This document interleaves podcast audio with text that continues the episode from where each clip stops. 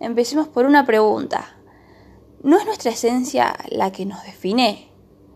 ¿No es ella la que nos convierte en individuos diferentes?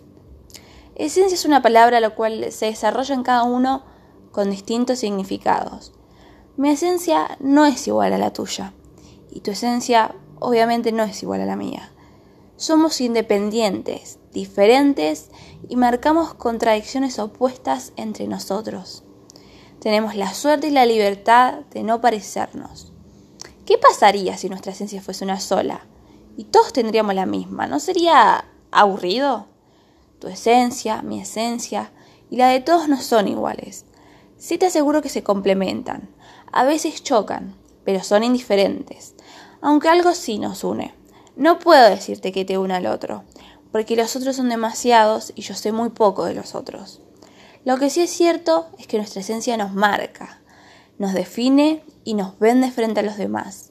Sí, nos vende, como si fuésemos ese par de zapatos que viste en una tienda.